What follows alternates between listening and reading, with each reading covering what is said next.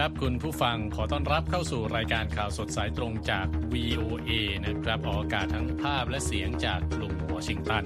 ประจำวันจันทร์ที่ 30 ตุลาคม 2566 ตามเวลาในประเทศไทยวันนี้มีผมทรงพศสุภาผล และคุณนิติการกำลังวันร่วมนำเสนอรายการครับหัวข้อข่าวสำคัญมีดังนี้อิสราเอลรุกขั้นที่สองโหมโจมตีกาซาภาคพื้นดินหวังกำจัดกลุ่มฮามาส พบผู้ต้องหายิงกราดรัฐเมนเสียชีวิตในตู้คอนเทนเนอร์คาดยิงตัวตาย แมทธิวเพอร์รี่ดาราดาราจากซีรีส์ Friends เสียชีวิตในวัย 54 ปี ส่วนเสริมข่าววันนี้นะครับ อายุแค่ไหนถึงเรียกว่า แก่เกินบริหารบ้านเมือง เรามีคำตอบพิธาเปิดอกคุยกับนักศึกษาไทยที่ MIT พร้อมบรรยายที่ Harvard ก่อนจะเดินทางมากรุงวอชิงตัน และส่งท้ายกันด้วยหนังสยองอิงวิดีโอเกม เคลมแชมป์หนังทำเงินประจำสัปดาห์ ติดตามได้จาก VOA ภาคภาษาไทยกรุงวอชิงตันครับ ไปติดตามความคืบหน้าสงครามอิสราเอลกับกลุ่มฮามาสนะครับเป็นอย่างไรบ้างคุณมีที่การ ค่ะทางอิสราเอลก็มีการเผยแพร่ภาพกองทัพรถถังนะคะ ประจำการบริเวณชายฝั่งด้านตะวันตกของปาเลสไตน์ค่ะ หลังจากที่มีคำสั่งขยายการโจมตีภาคพื้นดินในฉนวนกาซานะคะ โดยอิสราเอลเริ่มปฏิบัติการขั้นที่ 2 ในสงครามกับกลุ่มฮามาสที่มีอิหร่านหนุนหลัง ด้วยการเคลื่อนกำลังภาคพื้นดินในเวลากลางคืน พร้อมกับตัดการสื่อสารทั้งหมดของชาวปาเลสไตน์ในฉนวนกาซานะคะ ทางด้านกลุ่มฮามาสเปิดเผยว่าได้ยิงปืนใหญ่เข้าใส่กองกำลังของอิสราเอลในแถบทางเหนือของกาซาและทำลายรถถังของอิสราเอลด้วยขีปนาวุธค่ะ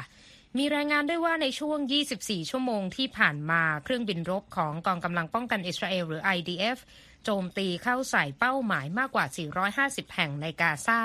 รวมถึงศูนย์บัญชาการการรบ และระบบยิงจรวดต่อต้านรถถังนะคะพลเรือตรีแดเนียลฮาการีโฆษกของ IDF กล่าวว่าเรากำลังขยายปฏิบัติการภาคพื้นดิน และขอบเขตของกองกำลังของเราออกไปในฉนวนกาซานะคะอิสราเอลประกาศว่าจะใช้ปฏิบัติการโจมตีภาคพื้นดิน เพื่อกำจัดกลุ่มฮามาสในกาซาให้หมดสิ้น โดยเฉพาะการโจมตี เครือข่ายอุโมงค์ใต้ดินในที่กลุ่มฮามาสได้สร้างเอาไว้ อย่างไรก็ตามเกิดความกังวลค่ะว่าสงครามนี้จะลุกลามออกไปในประเทศอื่นของตะวันออกกลาง รวมถึงเลบานอนที่ทหารอิสราเอล และสมาชิกกลุ่มเฮสบอลาต่างโจมตีเข้าใส่กันอย่างต่อเนื่องนะคะ เมื่อวันอาทิตย์ค่ะกองกำลังรักษาสันติภาพเลบานอนของสหประชาชาติรายงานด้วยค่ะว่า สมาชิกหนึ่งคนได้รับบาดเจ็บจากการโจมตีที่ฐานปฏิบัติการในเมืองฮูลา ใกล้กับพรมแดนอิสราเอลเลบานอนนะคะ ขณะที่อิสราเอลก็บอกด้วยค่ะว่า มีจรวดหลายลูกถูกยิงจากเลบานอน ทางอิสราเอลจึงได้ยิงตอบโต้กลับไปค่ะคุณทรงพจน์ครับในวันอาทิตย์เช่นกันนะครับทำเนียบขาวมีแถลงการว่าประธานาธิบดีโจไบเดน ได้โทรศัพท์ถึงนายกรัฐมนตรีอิสราเอลเบนจามินเนทันยาฮูเพื่อกดดันให้อิสราเอลปกป้องชีวิตประชาชนในกาซาและอนุญาตให้ความช่วยเหลือจากนานาชาติเข้าไปได้นะครับไบเดนเน้นย้ำว่าอิสราเอลมีสิทธิในการปกป้องตนเอง แต่ก็ต้องสอดคล้องกับกฎหมายระหว่างประเทศว่าด้วยการปกป้องพลเมืองด้วยในวันอาทิตย์นะครับสภาเซี่ยววงเดือนแดงปาเลสไตน์กล่าวว่ารถบรรทุกของอียิปต์ 24 คันเดินทางเข้าไปในกาซา ผ่านจุดผ่านแดนราฟา เพื่อนำความช่วยเหลือไปให้กับประชาชนทางด้านกระทรวงกลาโหมอิสราเอลยืนยันว่าจะอนุญาตให้ความช่วยเหลือสามารถเดินทางเข้าไปในกาซาได้มากขึ้นในช่วงไม่กี่วันจากนี้นะครับ และพลเมืองปาเลสไตน์จะมีเขตมนุษยธรรมทางภาคใต้ของกาซาด้วย เจ้าหน้าที่การแพทย์ในกาซาเปิดเผยว่าขณะนี้มีพลเมืองในกาซาเสียชีวิตแล้วมากกว่า 8,000 คน รวมถึงเด็ก 3,324 คน ขณะที่ทางการกาซาบอกว่ามีเจ้าหน้าที่สาธารณสุขเสียชีวิต 116 คน และผู้สื่อข่าว 35 คน แต่ทางรอยเตอร์ไม่สามารถยืนยันตัวเลขดังกล่าวได้นะครับ อีกด้านหนึ่งนะครับ คุณนิธิการค่ะเป็นสงครามที่ล่วงเลยมานานหลายเดือนแล้วนะครับ ก็คือสงครามยูเครนนะฮะก็มีความคืบหน้าเช่นกันในช่วงที่ผ่านมานะครับ รัสเซียเปิดเผยในวันอาทิตย์ว่ายิงโดรนร่วง 36 ลำเหนือทะเลดำและแคว้นไครเมียในชั่วข้ามคืนที่ผ่านมานะครับขณะที่ยูเครนยังไม่ได้ออกมาแสดงความเห็นในเรื่องนี้แต่อย่างใด ก่อนหน้านี้นะครับรัสเซียกล่าวหายูเครนว่าใช้โดรนโจมตีสร้างความเสียหายต่อสถานที่กักเก็บกากนิวเคลียร์แห่งหนึ่ง ที่โรงไฟฟ้านิวเคลียร์เคิร์สก์ ของรัสเซีย และบอกว่าระบบป้องกัน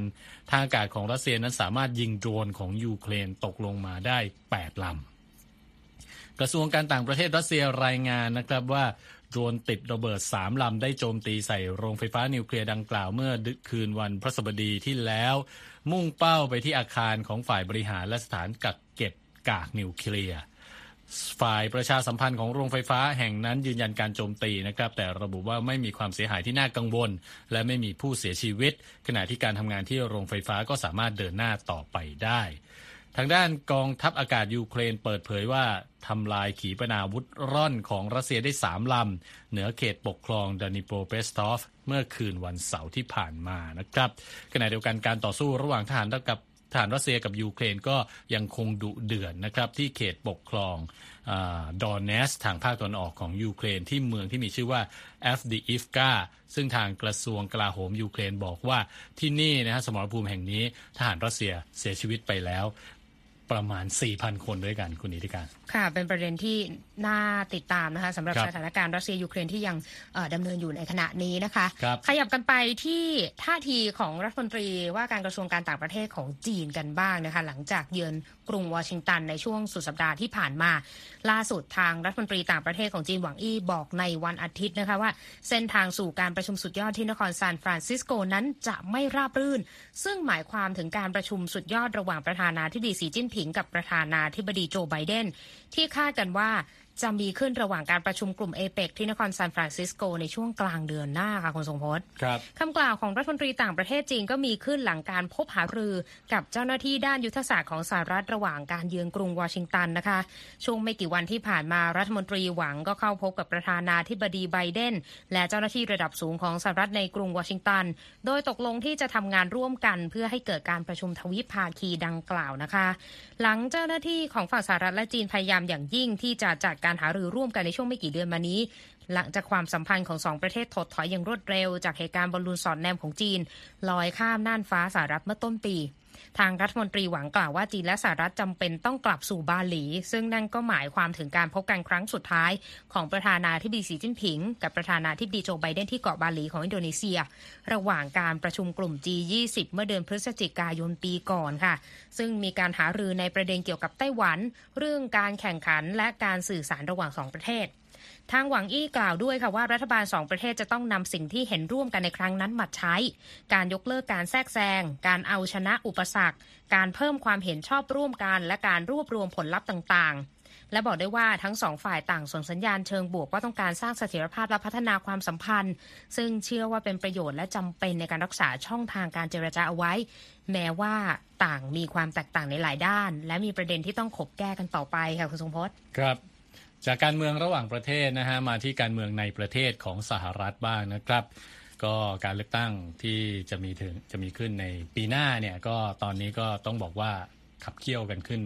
เรื่อยๆนะฮะ แต่ล่าสุดอดีตรองประธานาธิบดีไมค์เพนส์นะครับประกาศถอนตัวจากการลงสมัคร เป็นผู้แทนพรรครีพับลิกันในการชิงตำแหน่งประธานาธิบดีไปแล้วนะครับ หลังจากประสบอุปสรรคในการ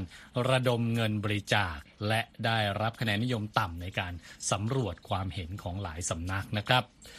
อดีตรองประธานาธิบดีเพนส์กล่าวที่การประชุมประจำปีของกลุ่มชาวยิวที่นครลาสเวกัสในวันเสาร์ว่า เป็นที่ชัดเจนแล้วว่านี่ยังไม่ใช่เวลาของผม ผมตัดสินใจแล้วว่าจะยุติการหาเสียงเป็นประธานาธิบดีมีผลตั้งแต่วันนี้เป็นต้นไป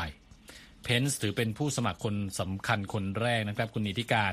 ที่ตัดสินใจถอนตัวออกจากการแข่งขันที่มีอดีตประธานาธิบดีโดนัลด์ทรัมป์เป็นผู้ที่มีคะแนนนำในผลการสำรวจต่างๆนะครับ ที่ผ่านมานั้นเพนส์ได้วิจารณ์ทรัมป์หลายครั้งนะครับ แม้ว่าตัวเขาเองเคยทำงานใกล้ชิดกับทรัมป์โดยในการประกาศถอนตัวครั้งนี้เขายังวิจารณ์อดีตเจ้านายของตัวเอง แล้วก็ขอให้บรรดาสมาชิกของพรรครีพับลิกันลงคะแนนเลือกผู้ที่มีคุณสมบัติเหมาะสมในการนำพาประเทศ แต่เพนส์มิได้ประกาศสนับสนุนผู้สมัครคนใดคนหนึ่งอย่างเฉพาะเจาะจงนะครับ การตัดสินใจของเพนส์ครั้งนี้มีขึ้นก่อนที่จะมีการโต้อภิปรายหรือดีเบต รอบที่ 3 ของบรรดาผู้สมัคร เป็นตัวแทนพรรครีพับลิกันที่จะจัดขึ้นในวันที่ 8 พฤศจิกายนนี้ที่นครไมอามี่นะครับ และก็มีความเสี่ยงที่เพนส์อาจไม่ได้ขึ้นเวทีดีเบต เนื่องจากมีคะแนนนิยมไม่ถึงตามที่กำหนดไว้นั่นเอง สำหรับการลงคะแนนเสียงขั้นต้นเพื่อเลือกตัวแทนพรรครีพับลิกันที่จะไปชิงตำแหน่งประธานาธิบดีกับโจไบเดนว่าที่ตัวแทนจากพรรคเดโมแครตนั้นจะมีขึ้นในอีกประมาณ 2 เดือนจากนี้นะครับ ที่รัฐไอโอวาเป็นแห่งแรกนะครับ ก็เรียกว่างวดกันเข้ามาแล้วสำหรับการเลือกตั้งประธานาธิบดีสหรัฐนะครับค่ะ แต่ว่าสิ่งที่หลายคนจับตามองในฐานะที่ผู้ท้าชิงเก้าอี้ในทำเนียบขาวตอนนี้ต้องบอกว่าหลายคนอายุก็ 70 กว่า 80 กว่ากันแล้วนะครับ ก็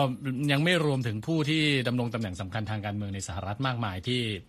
ก็มีอายุอนามที่เข้าขั้นมากกันแล้วนะฮะพ่วงด้วยปัญหาสุขภาพที่ผู้มีสิทธิ์เลือกตั้งตอนนี้บอกว่าต้องค่อนข้างกังวลกันแล้วด้วย ปัจจัยเรื่องอายุมีผลมากน้อยแค่ไหนและคำถามที่ว่าอายุแค่ไหนที่จะ เหมาะสม หรือว่าจะแก่เกินไปสำหรับการเป็นผู้บริหารประเทศ คุณทีที่การกำลังวันวันนี้มีคำตอบมาใช่ไหมใช่คือพอเราย้ำกันว่าแก่แก่กันบ่อยๆ เนี่ยมันก็เหมือนจะเป็นการบูลลี่ฟังเบาๆก็เจ็บแล้วนะคะ แต่ว่าในเวทีการเมืองเนี่ยผู้มีสิทธิ์เลือกตั้งในสหรัฐเอง ก็ให้ความกังวล เนื่องจากว่ามีข้อมูลนะคะว่าอายุโดยเฉลี่ยของชาวอเมริกันอยู่ที่ราว 39 ปีนะคะ แต่ผู้นำทางการเมืองอเมริกันหลายราย รวมถึงผู้ดำรงตำแหน่งสูงสุดของประเทศเนี่ยต่างมีอายุเฉลี่ยที่ราว 60 ปีเข้าไปแล้วคุณทรงพจน์ประธานาธิบดีโจไบเดนแห่งสหรัฐมีอายุ 80 ปี อดีตประธานาธิบดีโดนัลด์ทรัมป์ผู้ท้าชิงเก้าอี้ทำเนียบขาวที่บอกว่าจะเอาสมัย 2 ให้ได้ในปี 2024 ก็มีอายุ 77 ปี ขณะที่อายุเฉลี่ยของวุฒิสมาชิกอเมริกันอยู่ที่64ปี ไม่น้อยกันเลยนะคะ คุณสมพศประเด็นด้านสุขภาพก็เป็นอีกเรื่องหนึ่ง เพราะว่าประเด็นสุขภาพของผู้นำวุฒิสมาชิกอเมริกัน กลายเป็น Talk of the Town ในช่วงที่ผ่านมาจากกรณีที่วุฒิสมาชิกมิชแมคคอนเนลผู้นำพรรครีพับลิกันในวุฒิสภาสหรัฐวัย 81 ปี เกิดมีภาวะหยุดนิ่งแล้วก็พูดไม่ได้ ระหว่างการให้สัมภาษณ์เป็นเวลา 30 วินาทีถึง 2 ครั้ง แล้ววุฒิสมาชิกไดแอนไฟน์สไตน์จากพรรคเดโมแครตสว ผู้ดำรงตำแหน่งยาวนานที่สุด แล้วก็เป็นสวที่อายุมากที่สุดในสภาก็เพิ่งจะเสียชีวิตในวัย 90 ปี เมื่อเดือนกันยายนที่ผ่านมาจากปัญหาสุขภาพที่รุมเร้านะคะในเรื่องนี้ค่ะ ศาสตราจารย์ด้านวิทยาการคอมพิวเตอร์แห่งมหาวิทยาลัยแห่งรัฐอิลลินอยส์เชลดอนเจคอบสัน ผู้ศึกษาเรื่องการตัดสินใจภายใต้ความไม่แน่นอนและความเสี่ยง เปิดเผยกับวิวเอนะคะว่าเมื่อมาถึงเรื่องการเมืองแน่นอนว่าความท้าทายหนึ่งก็คือ ผู้คนต้องการอยู่ในอำนาจและรักษาอำนาจเอาไว้ให้ได้นานที่สุด เท่าที่จะทำได้ แต่ว่าโดยทั่วไปแล้ว ผู้คนก็มีแนวโน้มที่จะตัดสินใจ นานขึ้น และต้องเจอกับปัญหาในการทำความเข้าใจและประเมินความเสี่ยง เมื่อสถานการณ์นั้นเป็นเรื่องของตัวเองคำถามสำคัญก็คือ แก่แค่ไหนคือแก่เกินจะดำรงตำแหน่งทางการเมืองกันนะคะ ในการสำรวจในปี 2022พบว่า ชาวอเมริกัน 58%เชื่อว่าควรมีเกณฑ์อายุสูงสุดสำหรับผู้ที่ได้รับการเลือกตั้งเข้าไป และ 39%เนี่ยบอกว่า ไม่ควรเกิน 70 ปีแล้วนะคะ เคซี่บราว์ค่ะ ผู้ช่วยศาสตราจารย์ด้านจิตวิทยาแห่งมหาวิทยาลัยจอร์จทาวซึ่งเป็นคณะกรรมการของ Center for Healthy Aging ของทางมหาวิทยาลัยก็ให้ทัศนะกับวิวเอนะคะว่า เกณฑ์เรื่องความชราไม่สามารถจะวัดค่าได้เท่ากันทั้งหมด เพราะว่าผู้คนก็มีจุดแข็งจุดอ่อนในช่วงชีวิตที่แตกต่างกันไป ก็เลยไม่มีคำตอบง่าย ๆ ตายตัวสำหรับคำถามที่ว่าแก่แค่ไหนคือแก่เกินบริหารบ้านเมืองนะคะ แต่ว่าสิ่งที่วิทยาศาสตร์เขาบอกกันได้ก็คือ ระบบการรับรู้ของมนุษย์เริ่มเสื่อมถอยลงไปตั้งแต่วัยผู้ใหญ่ตอนต้นแล้ว ขณะที่ราว 10%ของผู้คนที่อายุมากกว่า 70 ปี ก็มีภาวะความจำเสื่อมในระดับที่แตกต่างกันไปด้วย บราวอธิบายต่อนะคะ ว่าโดยทั่วไปความชราจะมีการเปลี่ยนแปลงระบบการรับรู้ ไม่ทางไหนก็ทางหนึ่ง แล้วก็แตกต่างกันไปในแต่ละบุคคลอย่างเช่น เรื่องศักยภาพในการใช้ความจำเมื่ออายุมากขึ้นนั่นเอง ณตอนนี้นะคะประธานาธิบดีไบเดนถือเป็นผู้นำสหรัฐที่อายุมากที่สุดในประวัติศาสตร์การเมืองอเมริกัน เขาเข้ารับตำแหน่งประธานาธิบดีเมื่อปี 2021 ด้วยอายุ 78 ปี ส่วนอดีตประธานาธิบดีทรัมป์เข้ารับตำแหน่งในวัย 70 ปี ถือเป็นประธานาธิบดีสหรัฐที่รับตำแหน่งเมื่ออายุมากเป็นอันดับสองในประวัติศาสตร์การเมืองนะคะ และอันดับสามก็คืออดีตประธานาธิบดีโรนัลด์เรแกนซึ่งเข้ารับตำแหน่งเมื่ออายุได้ 69 ปี มาดูเงื่อนไขด้านอายุสำหรับผู้ดำรงตำแหน่งประธานาธิบดีสหรัฐกันดีกว่า เขาบอกว่าต้องมีอายุอย่างน้อย 35 ปี ถึงจะเข้ารับตำแหน่งได้ และอายุขั้นต่ำในการดำรงตำแหน่งของสมาชิกสภาผู้แทนราษฎรอยู่ที่ 25 ปี ส่วนวุฒิสมาชิกเนี่ยจะอยู่ที่ 30 ปีโตขึ้นมาหน่อย แต่ว่า ไม่มีเกณฑ์อายุขั้นสูงก็คือไม่มีเพดานว่าอย่างนั้นเถอะเจคอบสันเพิ่มเติมว่าถ้าดูสถานการณ์ของประธานาธิบดีไบเดนเนี่ยจะถือว่า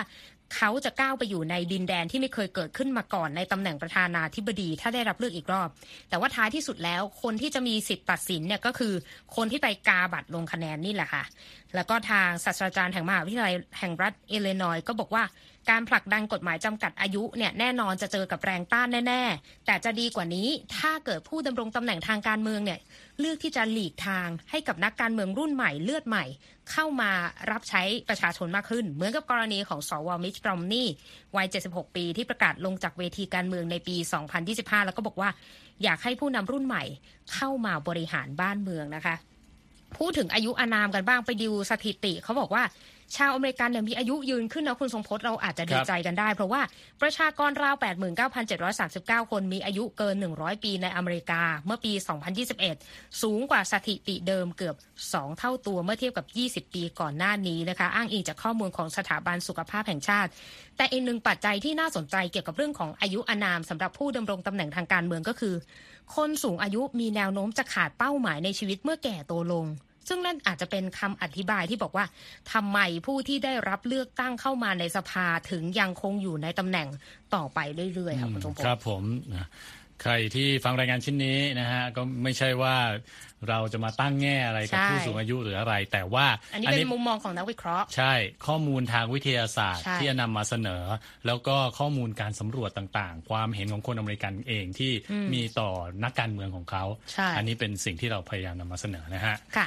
ขอบคุณครับ คุณนีทิการ คุณผู้ฟังกำลังรับฟังข่าวสดสายตรงจาก VOA ภาคภาษาไทยนะครับ ติดตามเราได้ทั้งทางเว็บไซต์ voa thai com ทาง Facebook Instagram YouTube แล้วก็ X รวมทั้ง Spotify ด้วยครับ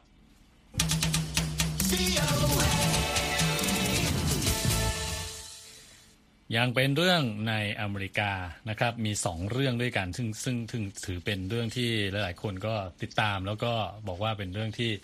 น่ากลัวนะฮะเรื่องของการยิงกลาดนะครับผู้ต้องหาก่อเหตุยิงกลาด 18 ศพที่เมืองลิวิสตันรัฐเมนเมื่อสัปดาห์ที่แล้วนะครับ ถูกพบเสียชีวิตในตู้คอนเทนเนอร์ โดยตำรวจเชื่อว่าเป็นการปิดชีพตัวเองนะฮะโรเบิร์ตอาคาร์ดทหารสำรองของกองทัพบกสหรัฐวัย 40 ปี ถูกพบเป็นศพจากแผลอาวุธปืนของตัวเอง เมื่อคืนวันศุกร์ที่ผ่านมา หลังจากปฏิบัติการตามล่าชายผู้นี้พร้อมการประกาศมาตรการล็อกดาวน์เป็นเวลา 48 ชั่วโมง ประธานคณะกรรมการด้านความปลอดภัยของรัฐเมนนะครับไมค์ซอชักแถลงข่าวว่าตำรวจพบศพของผู้ต้องหาในลานตู้คอนเทนเนอร์ ที่โรงงานรีไซเคิลแห่งหนึ่งที่เขาเคยทำงานอยู่ โดยไม่สามารถเปิดเผยได้ว่าเขาเสียชีวิตมานานแค่ไหนนะครับ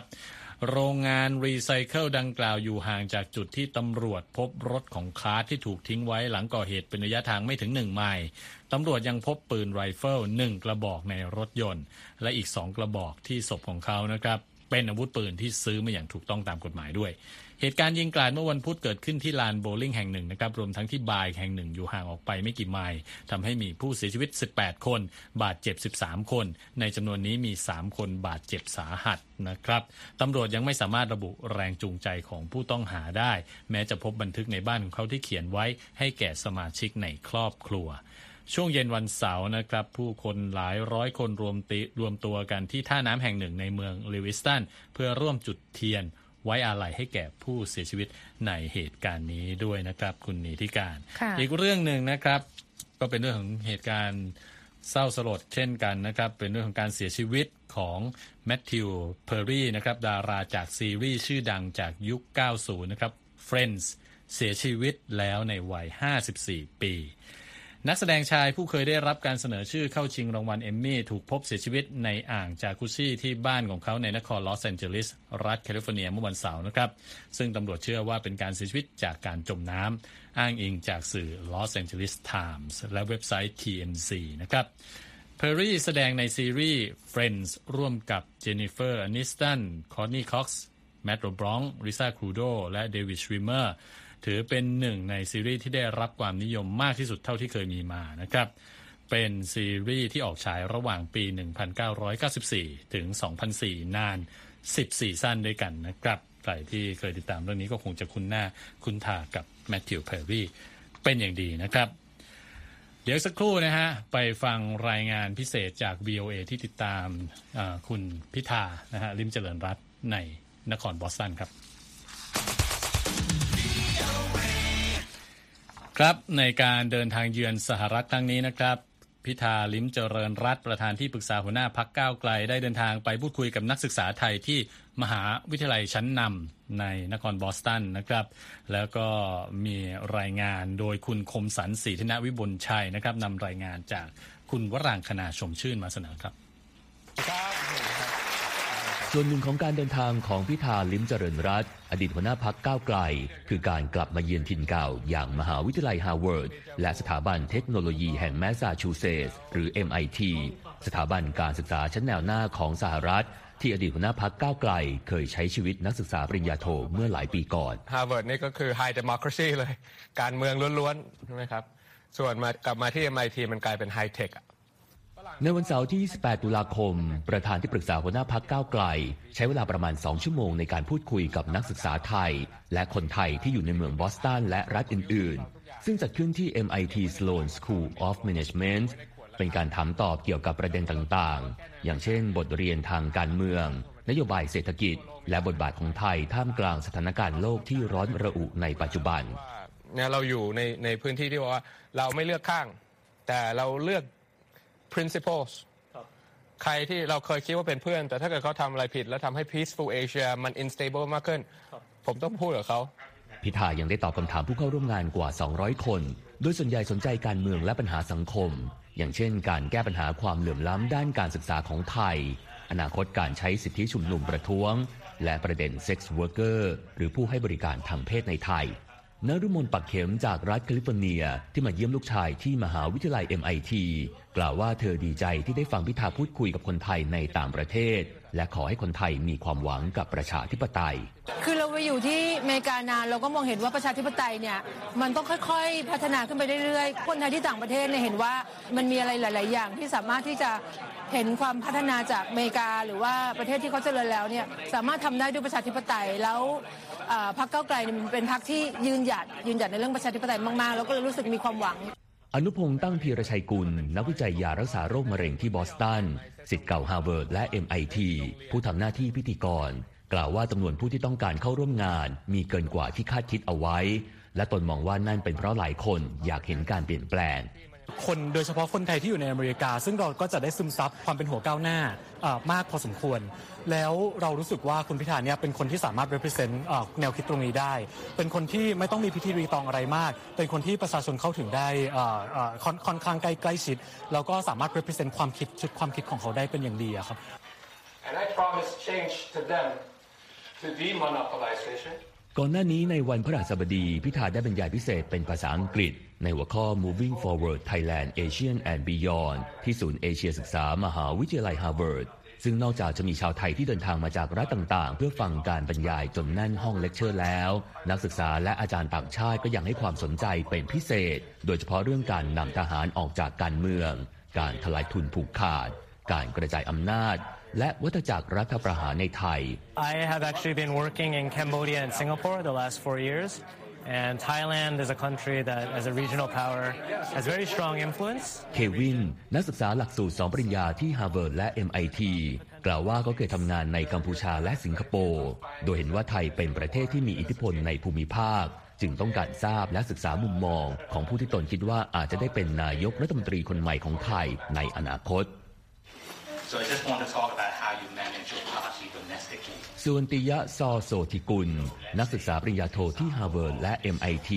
กล่าวว่าเขาให้คะแนนพิธา 8 เต็ม 10 ในการตอบคำถามจากผู้เข้าฟังบรรยาย ซึ่งไม่ใช่คำถามที่ง่ายนัก และชื่นชมที่พิธาเปิดโอกาสให้ถามได้ทุกอย่างคือผมว่าการเมืองแนวใหม่เนี่ยมันควรจะอยู่ยืนอยู่บนความโปร่งใส เราสามารถถามนักการเมือง ถามนายก ถามนายกในอนาคตได้ทุก ๆ อย่าง โดยที่ไม่ควรจะมีฟิลเตอร์ ไม่ควรจะมีอะไร และนักการเมืองเนี่ยก็ควรจะสามารถตอบได้ตรงๆชัดเจนการบรรยายดังกล่าวยังทำให้อดีตหัวหน้าพรรคก้าวไกล ได้พบกับแดเนียลกินสเบิร์ก เพื่อนเก่าสมัยเรียน Harvard Kennedy School ซึ่งรู้สึกตื่นเต้นที่ได้มาฟังบรรยายจากเพื่อนเก่า ผู้เป็นถึงแคนดิเดตนายกรัฐมนตรีของไทย you know, I'm just very impressed and grateful that he who uh, he could really try to uh, lead with values. แดเนียลบอกกับ VOA ไทยว่า เขารู้สึกทึ่งและดีใจ ที่พิธาพยายามที่จะเป็นผู้นำที่ตั้งมั่นในค่านิยมและความเชื่อ เพราะนักการเมืองหลายคนพูดแต่ไม่ทำบางครั้งเขารู้สึกห่วงอยู่บ้างที่เห็นข่าวพิธาท้าทายฝั่งอนุรักษ์นิยมและกองทัพไทย แต่โดยรวมเขาประทับใจและภูมิใจกับเพื่อนคนนี้มาก It's also tracking the change movement of the choices you were guiding it. นอกจากนี้พิธายังได้เยี่ยมชมนวัตกรรมใหม่ ๆ ที่พิพิธภัณฑ์ MIT และ MIT Media Lab รวมถึงได้ไปดูงานของสตาร์ทอัพที่มองว่าเป็นประโยชน์ในการแก้ปัญหาของไทยอีกด้วย โดยหลังจากนี้อดีตหัวหน้าพักก้าวไกลจะเดินทางต่อไปยังกรุงวอชิงตัน ผมคมสารสีธนะวิบุญชัย VOA รายงาน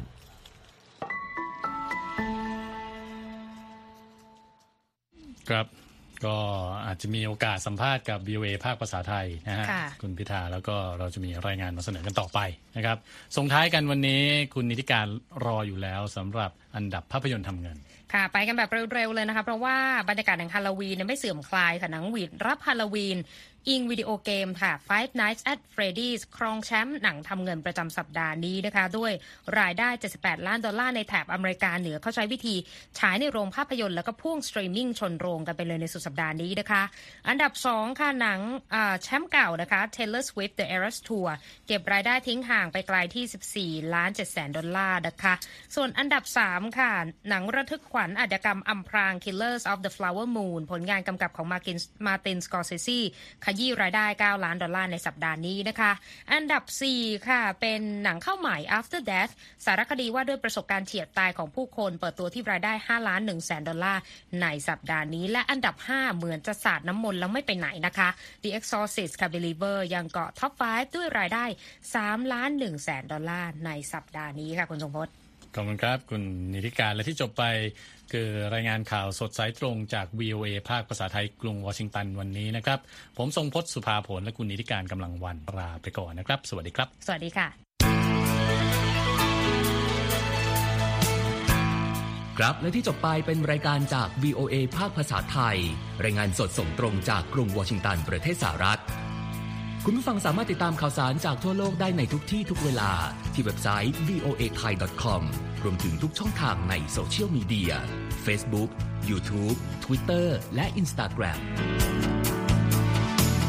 เริ่มต้นวันด้วยการอัปเดตข่าวสารจากทั่วโลก ผ่านรายการข่าวสดสายตรงจาก VOA ภาคภาษาไทย และสุดสัปดาห์กับ VOA ทั้งยังเรียนรู้เรื่องราวทางวัฒนธรรม และไลฟ์สไตล์ผ่านรายการภาษาอังกฤษแบบอเมริกันของเรา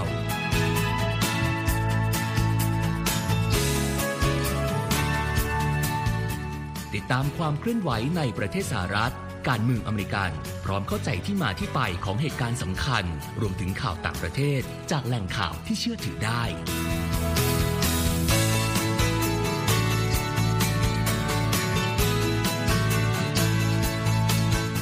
นอกจากนี้ VOA ยังมีบทสัมภาษณ์และคอนเทนต์แบบ Exclusive จากบุคคลที่น่าสนใจหลากหลายวงการ และยังมีเรื่องราวของคนไทยในประเทศสหรัฐอีกด้วย